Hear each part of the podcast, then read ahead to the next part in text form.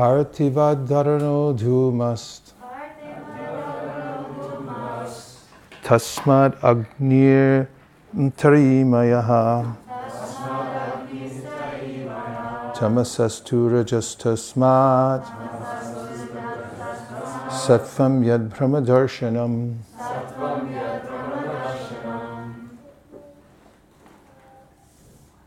Someone? Dumas. Parthivadharano dhumas. Tasmadagni trai- traimaya. Tasmadagnistrayimayaha. Tamasastura jastasmad. Tamasastura jastasmad. Sattvam yad brahma darshanam.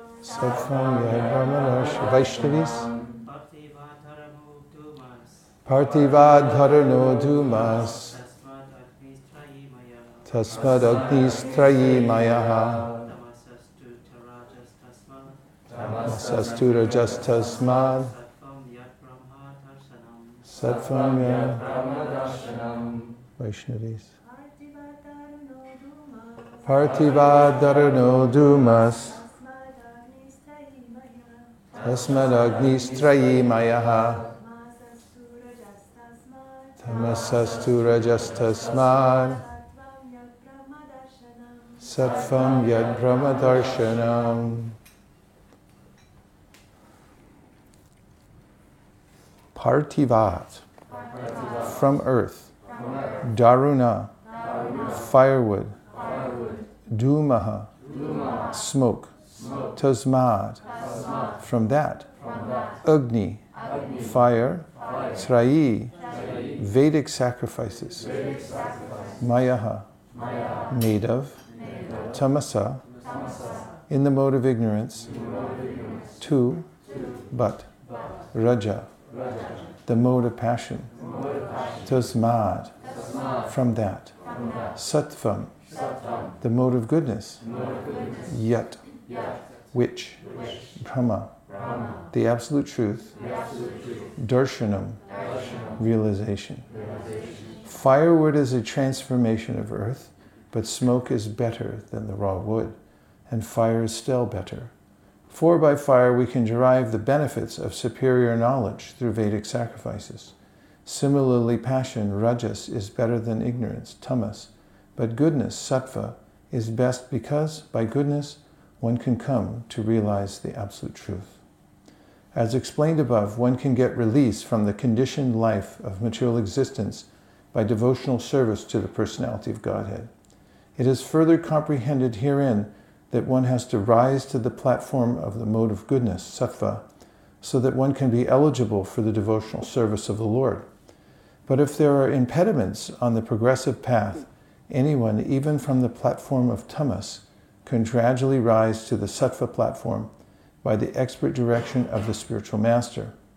Sincere candidates must therefore approach an expert spiritual master for such a progressive march, and the bona fide expert spiritual master is competent to direct a disciple from any stage of life, tamas, rajas, or sattva. It is a mistake, therefore, to consider that worship of any quality or any form of the Supreme Personality of Godhead is equally beneficial. Except Vishnu, all separated forms are manifested under the conditions of material energy, and therefore the forms of material energy cannot help anyone rise to the platform of sattva, which alone can liberate a person from material bondage. The uncivilized state of, of life, or the life of the lower animals, is controlled by the mode of tamas. The civilized life of man, with a passion for various types of material benefits, is the stage of rajas. This, the rajas stage of life gives a slight clue to the realization of the absolute truth in the forms of fine sentiments and philosophy, art and culture, with moral and ethical principles.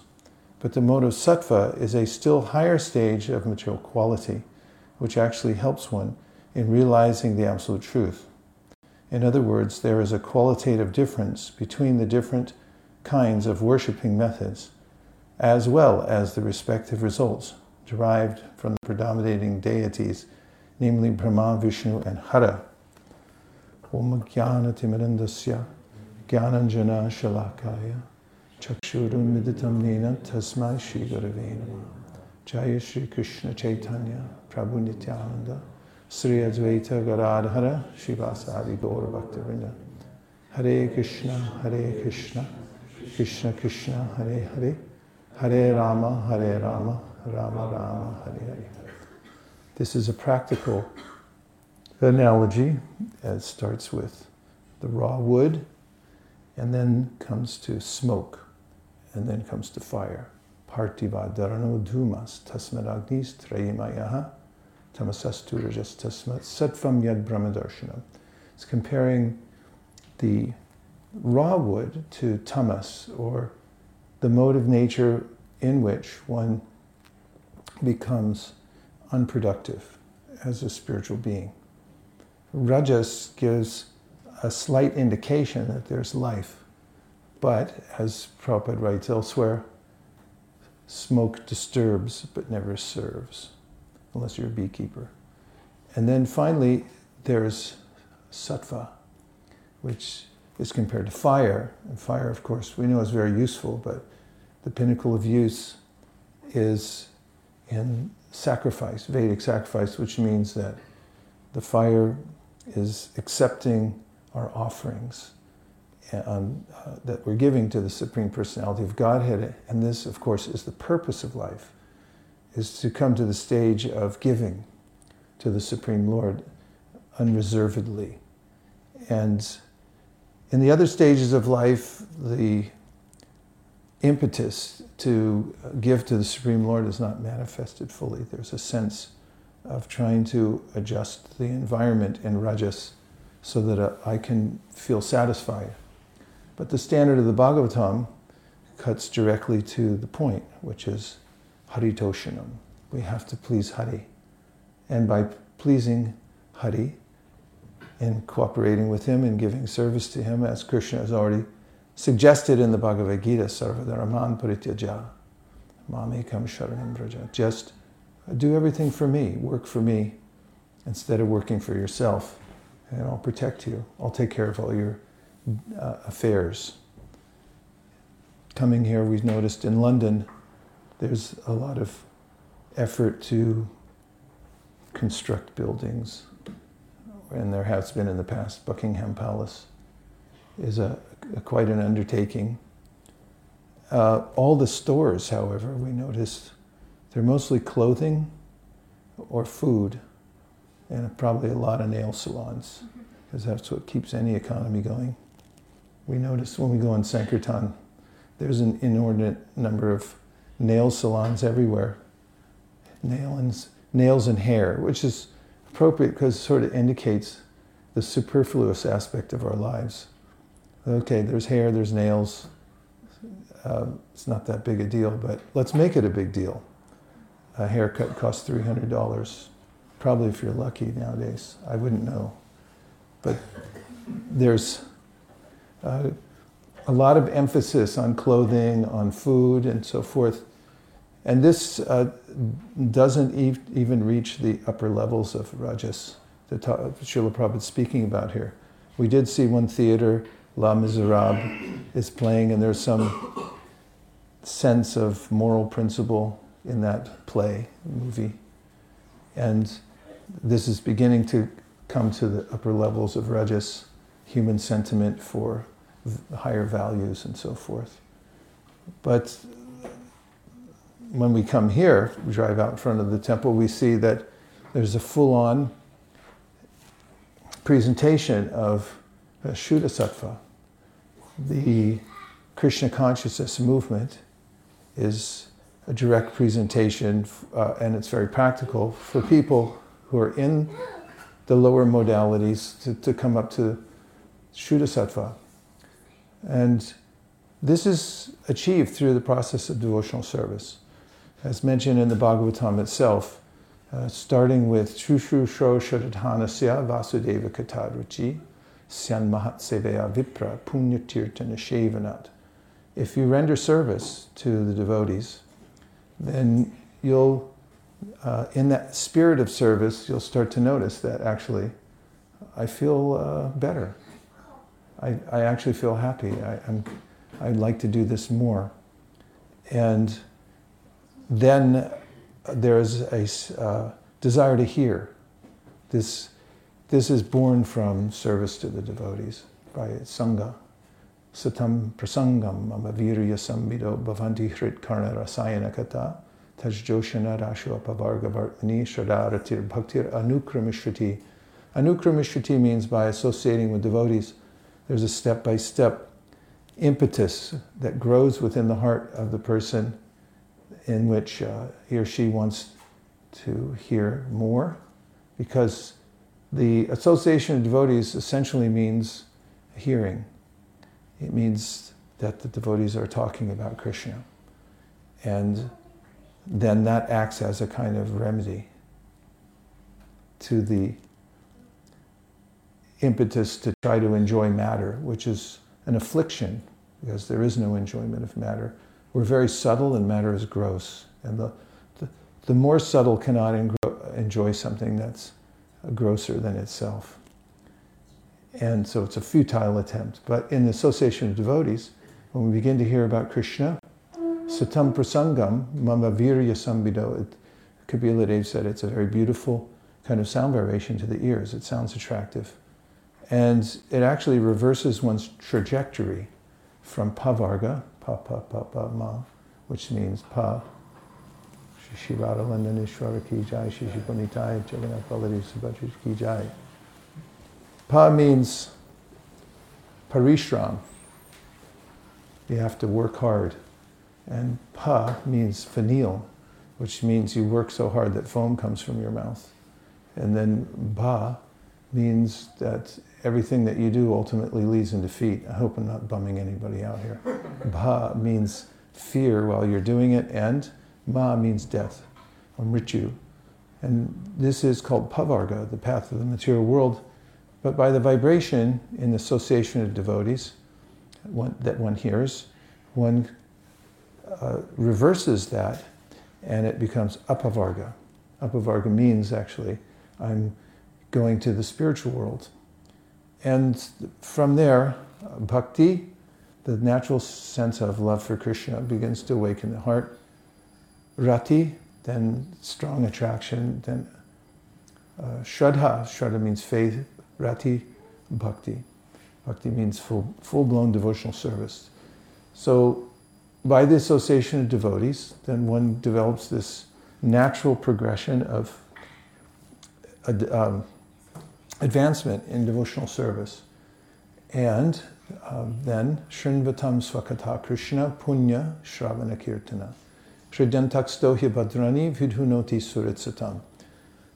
The, the hearing of the Bhagavatam, hearing about Krishna, then enlivens Krishna, who's within the heart. He's called Vidhunoti. Vidhunoti means that, he, first of all, he's our friend, Suhrit, our best friend, he's within our heart and he helps us to sort out our feelings about where we want to uh, serve. So I'm thinking I would like to enjoy the material world, but in association with devotees and hearing the transcendental sound vibration, I reconsider. And it's Krishna's helping, because after all, we're not dead stones. We have volition, and Krishna doesn't interfere with our independence, but he tries to clear the way for us so that we'll make the right choice. And this is the vidhunoti. And vidhunoti suritsatam. So once the devotee starts to feel that I'm getting improvement by being in the vibration of the Bhagavatam, then he or she spends more time hearing. And Bhagavatam then said, Suta Goswami is saying, this is punya shravana kirtana. This is very good. This is actually your, your asset. You're developing assets here. In the material world, it's all risk and no gain. And hearing Bhagavatam and the culture of devotional service is all gain and no risk. Tyaktva sadharmam charanam bhujam harer bhajana bhakvota tato yadi yatra kwa babadram abudamusyakim kovarta apta bhajatam sadharmata. Narada says, if you uh, have this desire that let me give more to Krishna and less to my material life, then there may be a lingering thought that, yeah, but what'll happen to me? The Bhagavad says, says nothing's going to happen to you. except for you're going to make advancement. And if you go for it, and let's say you go for it a little harder than you were ready for, you're apakva, but you were enthusiastic. So don't worry about it. You tried, and that progress won't be lost. And you may just keep going. So don't hesitate. Take the risk to give your attention more and more to hearing about Krishna and to serving Krishna. You won't be the loser. Punya Shravana Kirtana. You're getting uh, credit. It's being recorded and counted. So you're making progress. Nashta prayushu bhadrishu nityam bhagavata sevaya bhagavati uttama shloke bhaktir bhavati naishtihi. That as you continue, then the pinching from the modes of material nature will begin to diminish by regularly hearing Bhagavatam. Regularly means at least once a day. So actually the admonition is Nityam Bhagavata Seva. You should do it always. But our acharyas, Jiva Goswami, Vishwanath Chakravarti Thakur say in this connection that for those who are beginning and still have obligations in the material world, the idea that you do it constantly, like Maharaj Parikshit, may seem onerous. And therefore, one, uh, nitya means at least every day. Every day is, is a compact unit. You can't skip one. Sadhana means every day you have to do. And if you hear Bhagavatam every day in the association of devotees, then uh, the, you'll notice for yourself that the attraction to the material world is diminishing, and tada at that time, tada rajas tamo bhava, we're speaking about the modes of material nature and a practical way to rise above them to the fire-like stage. And tas, tada rajas tamo bhava kama loba dayashe. So within the in the mode of passion, noticeably there's there's kama loba, means there's a intense desire to enjoy the senses. Uh, as a great miracle, the great miracle of the world, that begins to diminish. and the krodha, the anger that results from not getting one's desires fulfilled, must be God's fault. I hate everybody, and so forth, etc., etc., ad infinitum. This diminishes because one starts to feel gratitude for what one is that I am eternal part of Krishna. I, I, I am happy by service. Tada rajas tamo bhava kama lubadayasche cheta iter anavidham stitam satve prasidati. There's a standing now. Stitam means it's cognate with stand in English. It means you have a place that you, you're not pushed around by the modes of material nature anymore. This is the stage of nishta bhakti, where um, no longer am I impelled by my desires, and, and now I can stand on my own two feet without being pushed around. Kama adinam katina katita palita durnideshas tesham jatamaina karunana trapo na pashanti utsridayatanata yarupate sampritis labdabudhi ayata sharanam mam. The devotee comes to this realization at this point of nishta, which is that, uh, wow, how long have I obeyed the bad masters of my senses? For how long and how many ways? Palita durnideshas, they're bad masters. I've obeyed them unreservedly. Uh, they've never given me mercy. They never gave me time off. And they've never been really helpful to me at all, but I went on serving them. But now, no more. I've uh, awakened my intelligence. This is the beginning of Nishta. Uh, Buddhi. My intelligence has awakened that actually my real benefit in life is to serve Krishna. Utsrijayatanata yarupate samprata labdhabhutis. Now my impetus is to give my service to uh, Krishna instead. And so at this point, the, the, the devotee then rises from the modes of material nature into the position of uh, sattva. But the sattva mentioned here at the end of this verse tada rajas tamo bhava cheta iter anavidam stitam sattve. This sattve is not the uh, motives of goodness in the material world, but it refers to Shuddha Sattva, the beyond the three modes of material nature. So, the, the result of that, of touching that Shuddha Sattva, Evam prasanna manaso bhagavad bhakti yogata, bhagavad tattva vijnanam mukta sangasya jayate. Uh, the first symptom is joyfulness. There's a natural uh, sense of happiness that we don't get in the material world because I'm feeling oppressed by the debt, the burden of debt that I'm under because of trying to get something in the material world. I have to pay it back. And like student debt, do you have that in your country? In our country, it's, it's inordinate. Students, if you go to a good school, you end up paying 150, 200,000 dollars in student debt, maybe more uh, after your four years, six years, eight years, 12 years in college. And then you have to go to work for another eight years, 12 years to pay off your debt.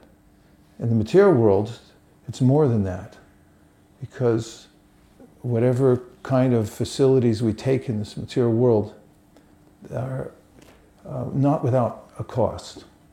The bill comes in the mail in the form of karma, we have to pay it off. In fact, the debt is so great that there's uh, not much place to store it. It's called karma. You have to pay it.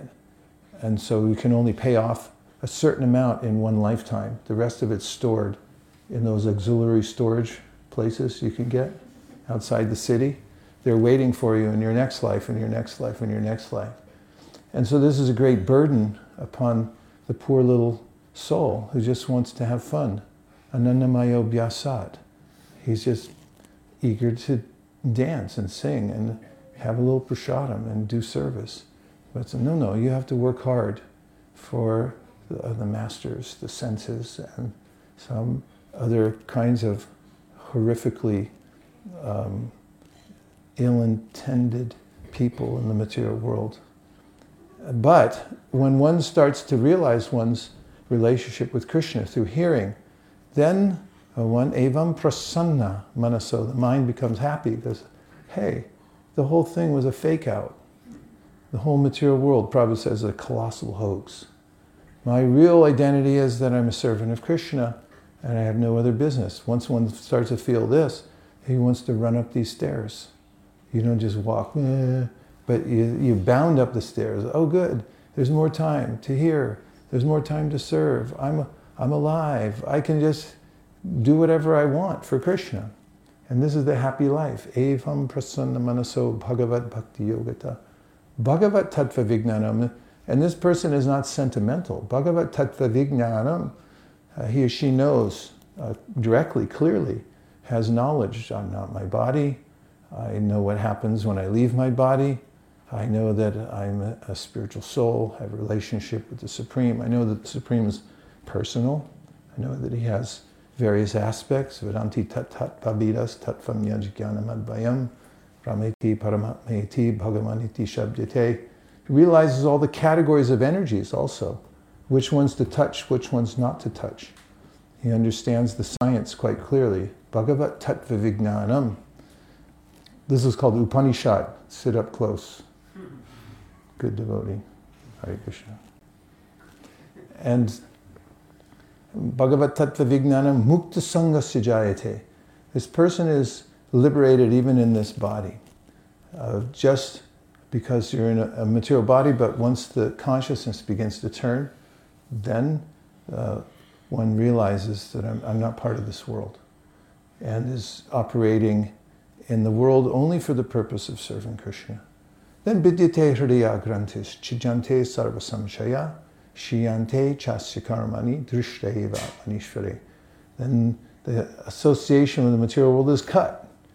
I'm in the, in the material world, but I'm not touching it. Brahman yadaya karamani sangam tyakva korotiya lipite nasapapena padma patram ibam basa. Krishna says in the Bhagavad Gita, the person is working just like the lotus flower.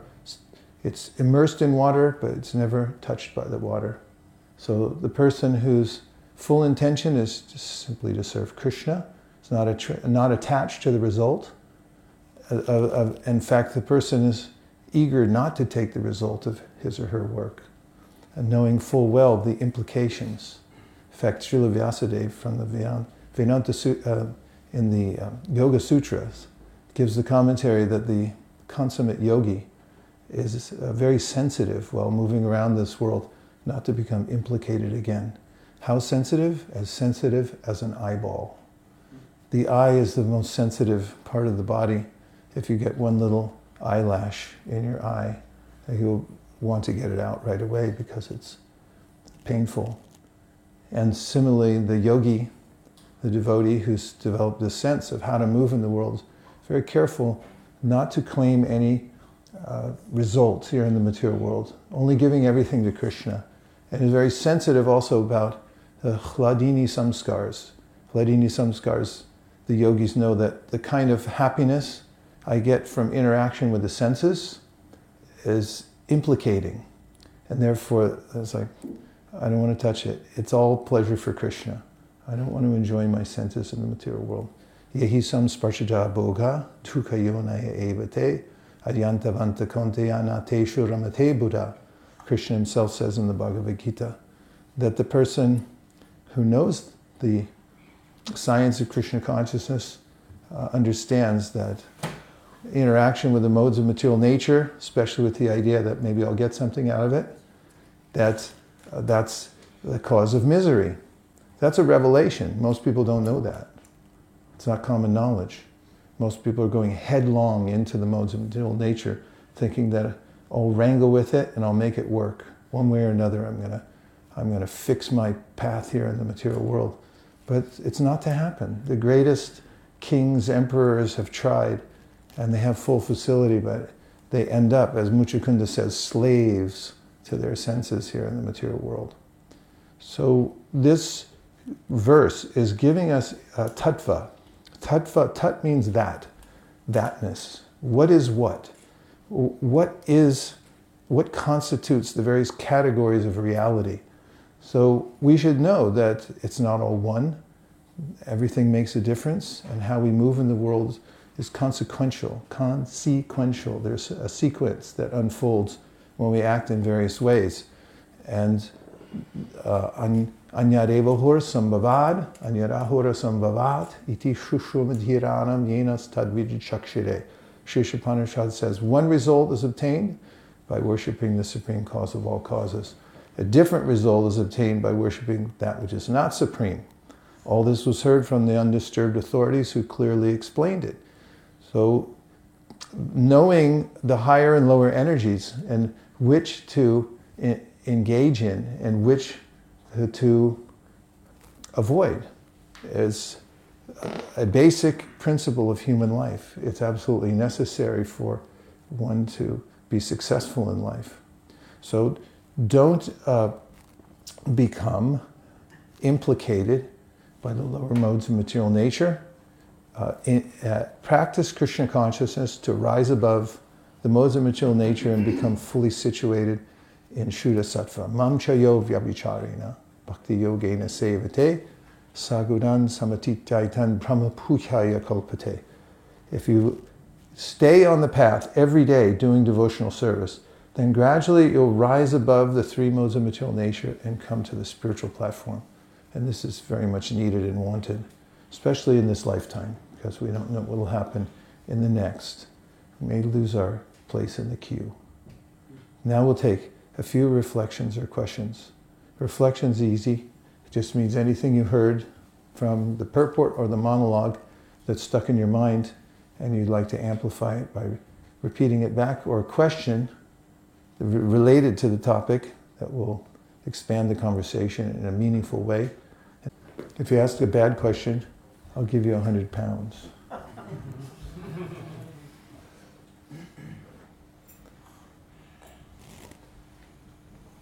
Yes, Prabhu. You want to ask a bad question? Show me the money. I have it in my bag. I keep it with me. So I'm not sure if it's a good question or a bad question, but just towards the end of it, thank you, by the way, Prabhu, for coming and giving us your divine association. It's so nice to see you, Hare Krishna, and to see all of you here that are have made a stand right here in the middle of London to be immersed in Krishna consciousness. It's it's it's admired, I guarantee you, by all the devas and all the great devotees to see all of you here, just fully engaging under the protection of the Parampara. Thank you, Hare Krishna. So towards the end, you said if we just steadily engage in devotional service uh, over over some years, then we'll come to the spiritual platform. So what happens if we don't? Or what's happening? What's happening if we don't? Yeah. Well, there there can be very re- various reasons why uh, I'm waylaid on the path of advancement in devotional service. One of them can be aparadha, which means I'm doing things that are like pouring water on the fire when I'm trying to light it. So it immensely helps to observe the prohibitions. Um, topmost among them is to avoid uh, conversations, uh, or that includes on the internet, that are for um, demeaning devotees, not helpful in that realm. Um, probably best to take it as one's own religion to find fault in oneself and leave it at that, and then work on those faults rather than observe the faults in others. Even if you do discover faults in others and you're able to articulate them, unless you have been appointed by the person to help him or her to overcome them, uh, they probably won't appreciate your free advice, especially if it's put on the internet as an open letter or comment or sour uh, comment or damnation by faint praise. So uh, don't um, enter into the realm. A realm is defined by its sound vibration. And so don't enter into the realm of uh, criticizing Vaishnavas. You can sign a sheet. There's a little sheet you can sign that has a box on it you can check that says, I won't enter into the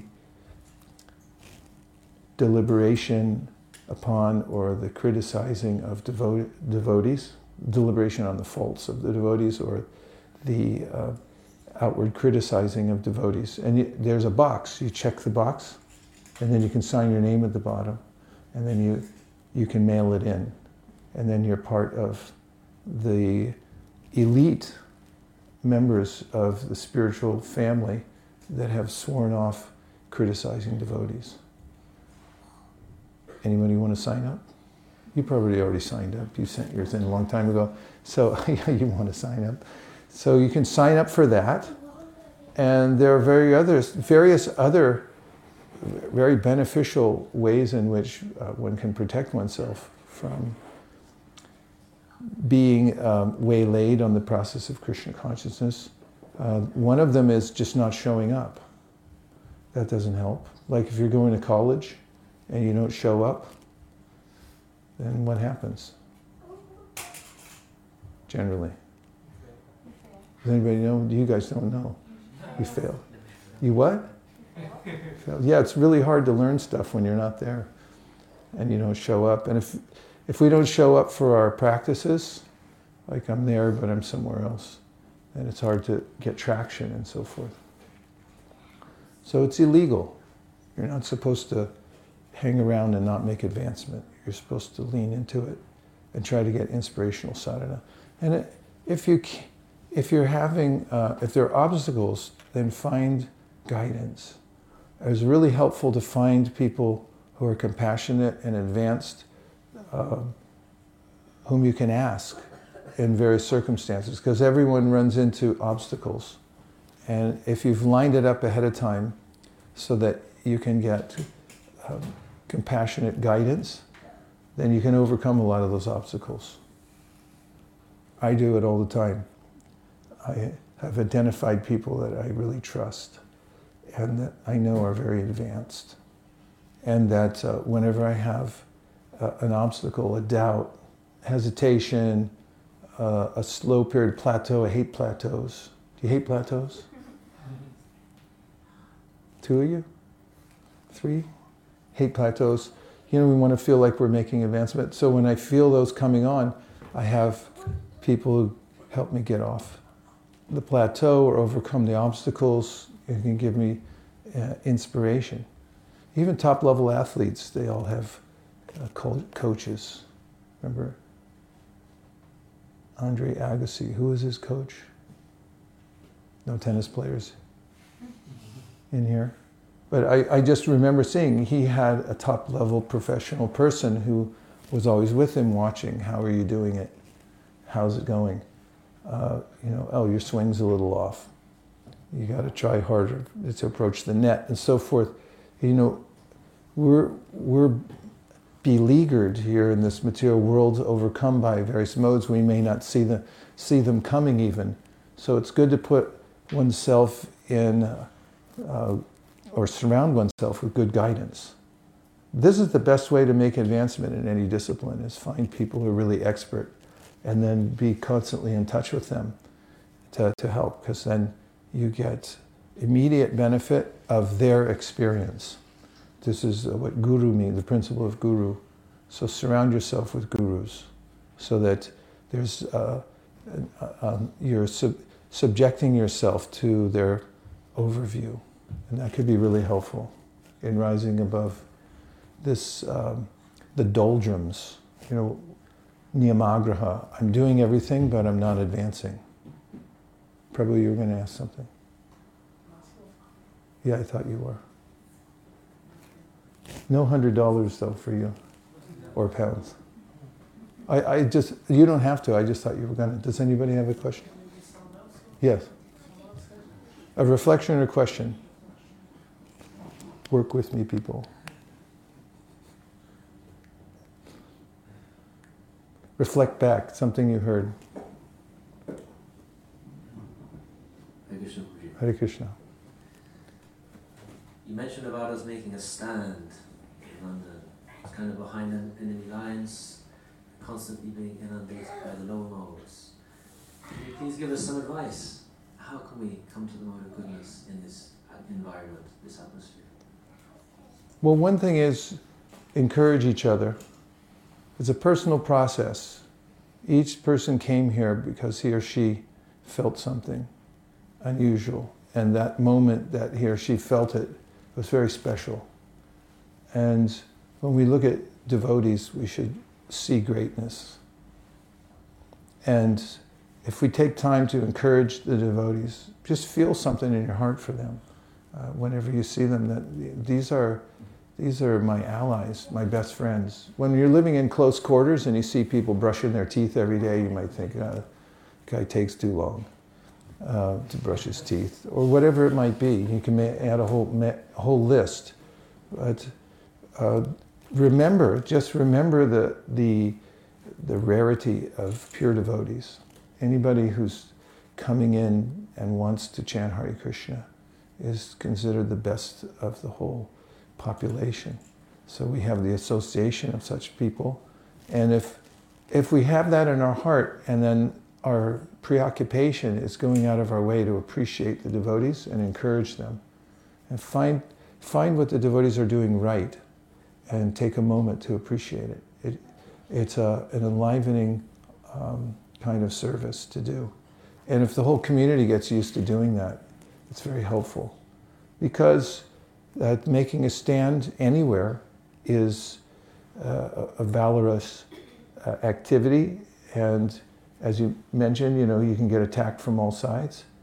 Just make the internal part of it very strong by remembering who the devotees are and also um, keep the transcendental vibration going. Transcendental vibration is what lifts us up. It's very helpful. And be fully present as much as possible for, for, the, for why we're doing what we're doing here and re- renew that idea. I always like to ask, like, why are we doing this? Like the other day, I was in New York. We were in New York. This is my wife, Nirakula. My name is Vaisesika Das. Nice to meet you all. We're from California. We live in a house and uh, we like devotees. And um, we were in New York, and we started a little japa circle because I noticed in the temple room, it's a huge temple room, about five, ten times bigger than this, and devotees are spread all over the place. Some sitting in a corner, somebody else is sitting there looking at their phone, and so we pulled together a little circle of devotees. And we were chanting in a, in a japa circle. And um, then everyone started feeling uh, more enlivened, you know, seeing each other chant. And it's helpful to not just take for granted the like I'm doing something, therefore it's it's good enough, but try to find ways to uh, concentrate the energy, and don't take anything for granted. My father, uh, when he was in college, worked in a repertory theater, and uh, he told me that in repertory theater, when you're doing the same play every night for weeks, months, sometimes years that the, the actors start to get bored and it shows. So then the, the director would have some of the actors come out off cue, come out stage left instead of stage right.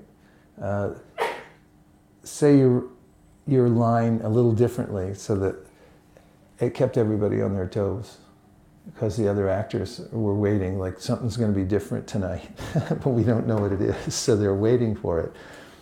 So when you're in a repertory theater like this, you're coming every day, Mangalartik, doing the Guru Puja, f- find ways to essentialize it. Ask, why am I doing this? So we were sitting in the japa circle and just stopped and said, okay, why are you chanting japa? And it brought everything to consciousness because we went around and the devotees were saying why they were chanting. And the reasons that they gave resonated with everybody and with themselves also. It was like, yeah, why am I chanting anyway? Because I can be sitting there thinking, like, oh, what time is it? And what are we having for prasadam? Or I could be elsewhere. So to help each other, encourage one another, we, we have to create a vital environment so everyone feels, yes, I, am remembering my purpose. Why did I come here? What are we doing? Where are we going? Why are we doing this? That's why we have prayers before prasadam. You know, the Sharira Vidya Jal Jodendriya Tahe Kal. All these uh, prayers are meant so we remember. So why am I honoring prasadam? What is it? And so forth. Otherwise, I can do. I can be sailing through, doing a lot, lots of different things, and forget about it. It happens to everybody. So uh, that's uh, helpful in, uh, to to vitalize the environment. Okay, I'm probably getting getting on in time here, aren't I? Is it finished? That sounded tentative. Is it finished? You tell me. What time's the class over usually? Eight thirty. Okay, Prabhu. Is everyone okay? Yeah. All right.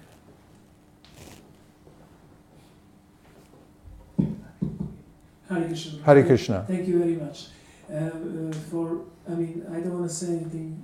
I mean, I don't. I don't want to flatter a speaker who is very exalted, but I want to place a question because, uh, I mean, we observe the way you preach on the street, and uh, uh, I would really appreciate, we would appreciate, I suppose, all of us, if you give us advice, for example, for preaching, yeah, because London is the place where Rajas and Tamas is very prominent, and uh, we go out and we preach to young people, for example, and uh, we try to attract them to Krishna consciousness. Now, uh, our Acharya Prabhupada was very like maintaining this ch- chopping technique. He was very, he was, would never hold back to criticize, uh, like, I mean, phenomena from whatever, uh, a variety of material phenomena from even politics or, or so, social phenomena, yeah? So how can we actually, without flattering people, how, how can we actually uh, uh, avoid to, uh, to put them off by maybe being too sharp or too, too critical. What should be our to say uh, um, a style when you when approach young people? What, what would you say? Like for example, for, for particularly for London, like uh, this type of environment. How, how can we attract people to Krishna consciousness, but without putting them off by maybe sharp criticism or of certain phenomena, for example, related to Rajas and Tamas? Because we know people function on that in, in those modes. Well, sharpness is uh, should be purposeful. It's like with a knife. Knife has to be sharp, so you can cut things and use them. And uh, a scalpel should be really sharp.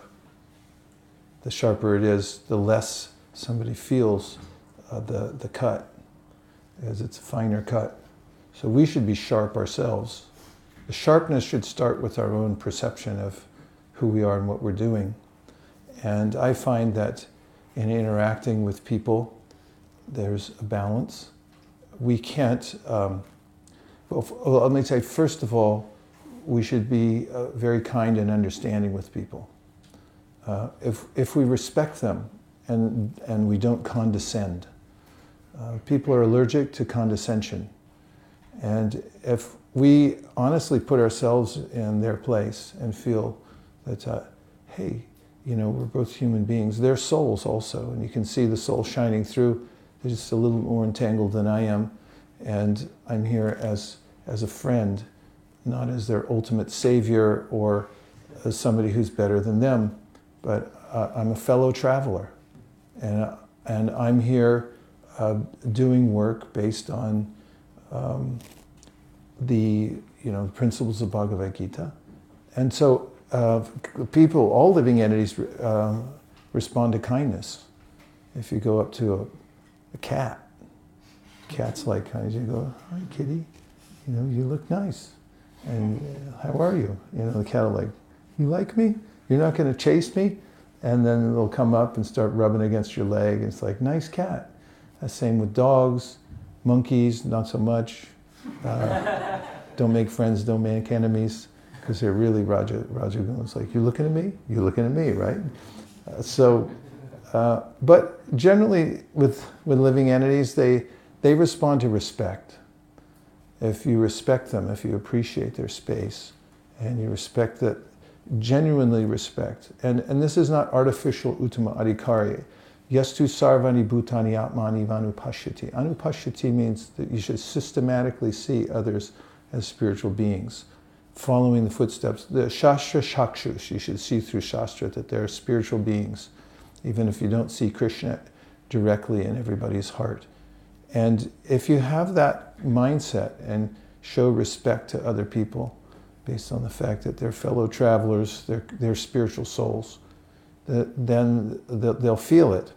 And then also, um, what I find that it's helpful to, to know why uh, we, we are presenting what we're presenting and, and be um, straightforward about it. Straightforward in the sense that they may have some whimsical idea that um, uh, maybe I'll take, maybe I don't. No, no, you should take. Like, uh, I just, the other day, this is an example when we were in Wales, when we were on the street, there was a guy smoking cigarettes. And I walked up to him and, you know, I showed him the book and he wasn't that interested because he was really absorbed in smoking cigarettes and drinking coffee. And he looked like he was in anxiety. He didn't look that healthy either, and he was on his work break.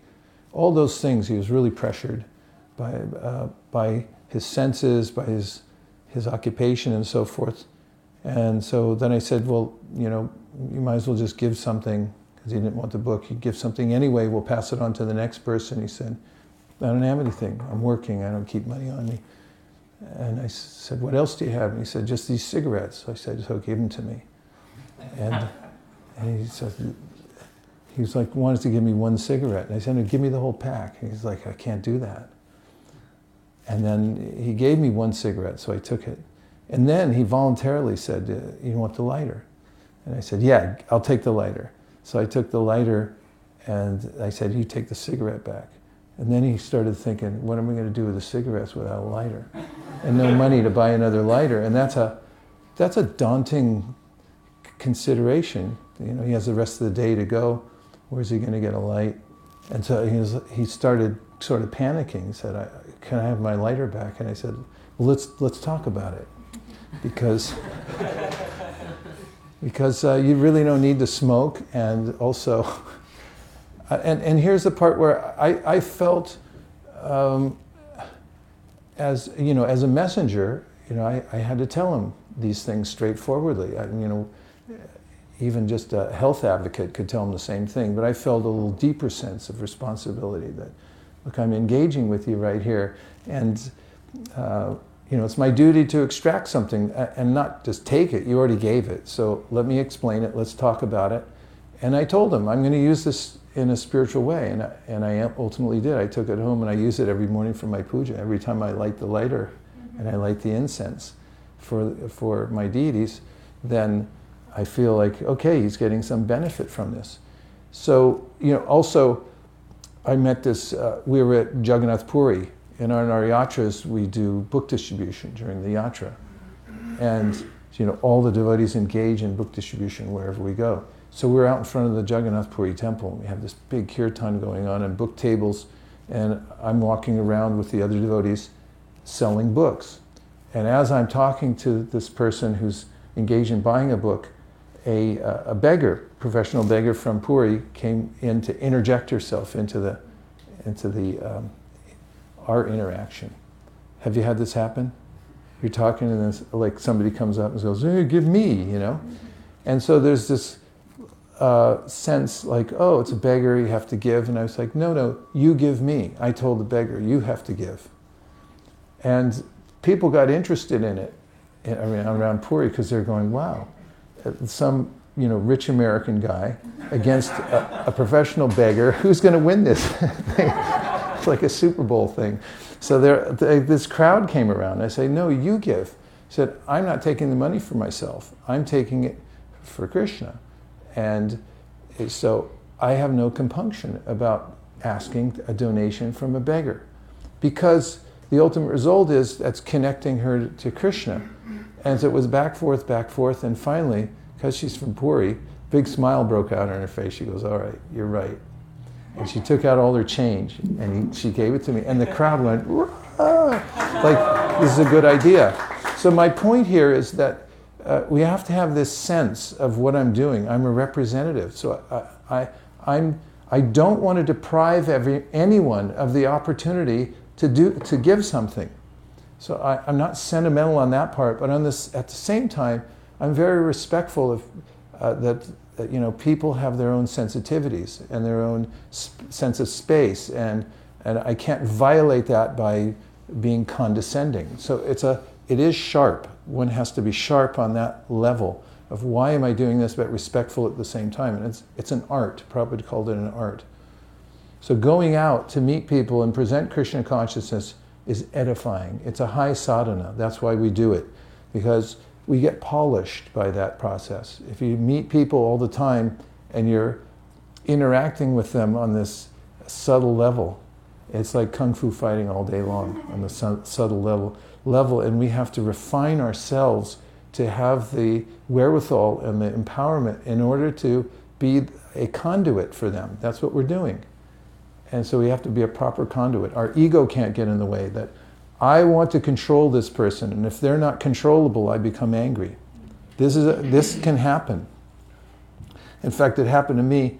I was in the St. Louis airport, and I just, I mean, I'm sure it happened to me millions of times because, uh, you know, I'm a conditioned soul. But the, the pre- presentation, I was showing somebody a book they didn't take. I became, so, I forget what happened, but I became angry and then for the next half hour, people were looking at me like, you're contaminated.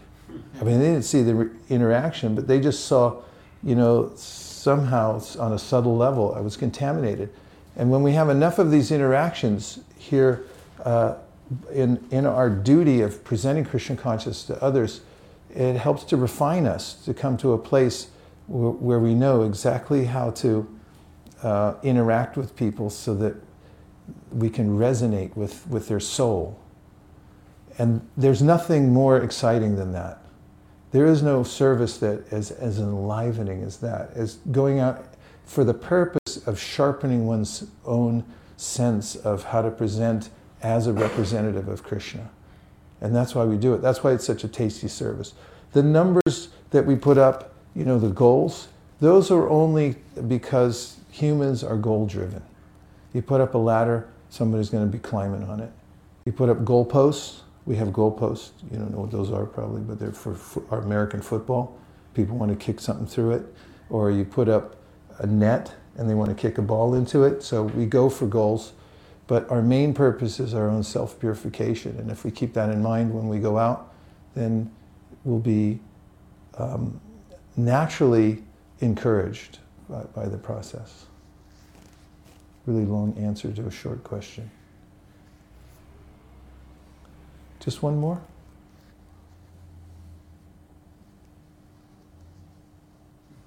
Prabhu? Um, so, just kind of brought me back to an interaction I had the other day on books, and um, I felt like I was. I stopped someone and I showed them, a set of the book, and really nice interaction, but they didn't want the book. And afterwards, I said, "Well, you know, you give something anyway." And they said, "Well, after what you just told me, I feel, I don't feel like I want to, but I feel like I feel bad if I don't." That's what I said. Then, um, and then after he walked away, I thought, I don't know if that was a bad or a good thing because he felt as though, okay, you've just told me all this about what you're doing, about the books, you know, how you guys help charity, etc. Now I feel like I have to give you something, but I don't want to. so he didn't give anything. He walked away, but I thought, was it a good thing that he felt like that, or is it did I present it in such a way that he it was like a guilt trip? I don't know. Did he, did he have a good impression? I don't know. Kind of. Yeah, it's sometimes hard to tell, but it's good to think about it. And those that get away or where you're left with a sense of wanting afterwards, it's good because that's part of the, the um, refining process. Just like I, I like to say in any hearing and chanting session that we have, it's better to walk away with more questions than answers because if you go deeply within the matter, then you'll come out like, yeah, but what about this and what about that? What, where's this come from? Or like if you're learning music, for instance, if you go to your teacher and you haven't practiced, you got no questions because you didn't hit any obstacles. So when we go on Sankirtan, you're going to find these circumstances where like, did I do the right thing? And then as you think about it and you observe, you'll come to more of a uh, determination about what to do next time. And that's how we get better at it because the, the more you do it, the more reps you get, the more people you meet, the more you know. It's like, yeah, this is human psychology. Most of it's under the modes of nature. It's all under the modes of nature, so it, it's, it's very predictable.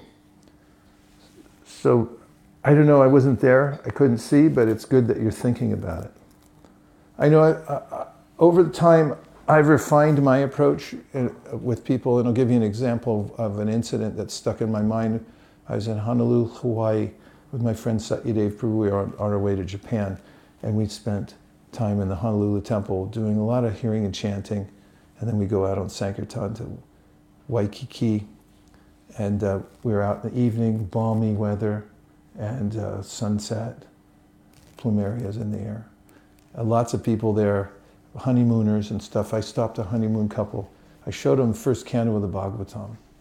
And I was explaining it to them a little bit. And then they said, you know, we're Christians. We don't believe in this. I said, well, you know, we're doing this to spread love for God. And maybe if you'd like, you can just give a donation. I can give one to the next person on your behalf. And they said, no, you know, we really don't believe in your cause. And uh, no, thank you. And because I was feeling naturally happy, and detached uh, from my association with Satyadev Prabhu and the devotees at the temple, I said, very uh, in a heartfelt way, that uh, it was just an honor to meet you. And thanks for taking so much of your valuable time. And they walked away. And a half hour later, I was standing somewhere else talking to someone, and I saw the couple in my periphery vision. And uh, after I was done with the interaction, they came over, the couple, and they said, We changed our mind. We'd like to give something. And uh, they did. And then afterwards, I said, Please take the book. They said, No, no, we can't take it. And I said, But it's unfortunate for me because it, it's a rule. If somebody gives, I have to give them something. And they said, all right, we'll take it. But what it left me with was in the moment when I was feeling completely detached. Wasn't that I was disappointed or, you know how like somebody says, I'm a Christian, I don't believe in what you have, and then there can be this sense like, yeah, well, you don't know anything. Like, but I didn't feel that. It was Krishna's mercy in that moment. I didn't feel it. And because of that, uh, when I said those words, that it's just an honor to meet you, it was, it was coming from a different place. Uh, that's a weird uh, generic statement, but I, I felt that it had an impact on them because of my intention, the way I said it. And it wasn't a technique. It was me, it was actually me saying it from my heart. So it affected them. Souls are sensitive. They're sentient. That means they can feel things. And if, if we ourselves are refined and we're feeling for others, we're feeling for uh, you know, how we're interacting with all living entities, how we're stepping on the earth, how we're moving in this world, then when we meet them, they'll feel something that's deeper. That's, it's just beyond like what I say, when I say it, the timing. Those things are important also because we need training wheels to get up and moving, how to interact with people on a psychological level. It's a fantastic service to be able to go out and deal with all these things simultaneously and come to a refinement. You grow by doing this. That's why we do it. It's a high sadhana. So I learned from that that uh, people really do feel things. They notice how we're approaching them, the mood in which we're saying it, how, the, the way we leave them.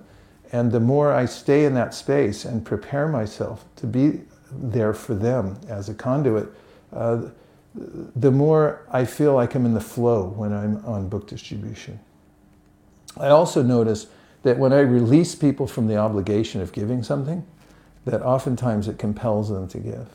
I've had people, like I remember door to door in Toronto, we were going to this big uh, apartment building. Some devotees start on the bottom, others go to the top, we meet in the middle, work every door. And so he was talking to this gentleman and he's, he didn't want to give a donation. And I said, that's okay. You gave your valuable time. And I want to respect you for that. And you keep the book. It's no problem. And I really meant it because I already made this resolution that I'm not going to be attached. And so he closed the door. Ten minutes later, he came down to the next floor looking for us. Said, "No, I want to give." And I just noticed this when you release people. Uh, and I heard this about a Russian distributor. I, never, I haven't met him, but I heard years ago, someone told me, I think Vijay Prabhu, that this devotee changed his approach, uh, the non attached approach. Some people thought he was crazy. And it's like they're watching him, it's like, you're just giving books away. That's not book distribution. but then it, it, always would come back, you know, in double. Because you create this mood, it's like a, a vacuum, you know, people can't help it uh, when you give them something selflessly and your intention is really pure. You're not fruitive. You not want to control them and become angry when they don't comply to your, uh, you know, it's like, hey, wait a minute, I did that technique on somebody else and it worked. How come it doesn't work on you? What's, what's your problem? you know, it, it, it's a different level. And when we can get into that space, then it's, it's a, a, a different kind of relationship we have with the people on the street. It's kind of noticeable. Well, thank you very much, everybody, for um, coming out for uh, in this lifetime as devotees and, and, making a stand. Here, it's really important, and the um, the work you're doing from the center of London is, is highly strategic, and um, holding the fort is a high level of devotional service, just holding the fort, what to speak of the innovations that you're all making together. So take heart.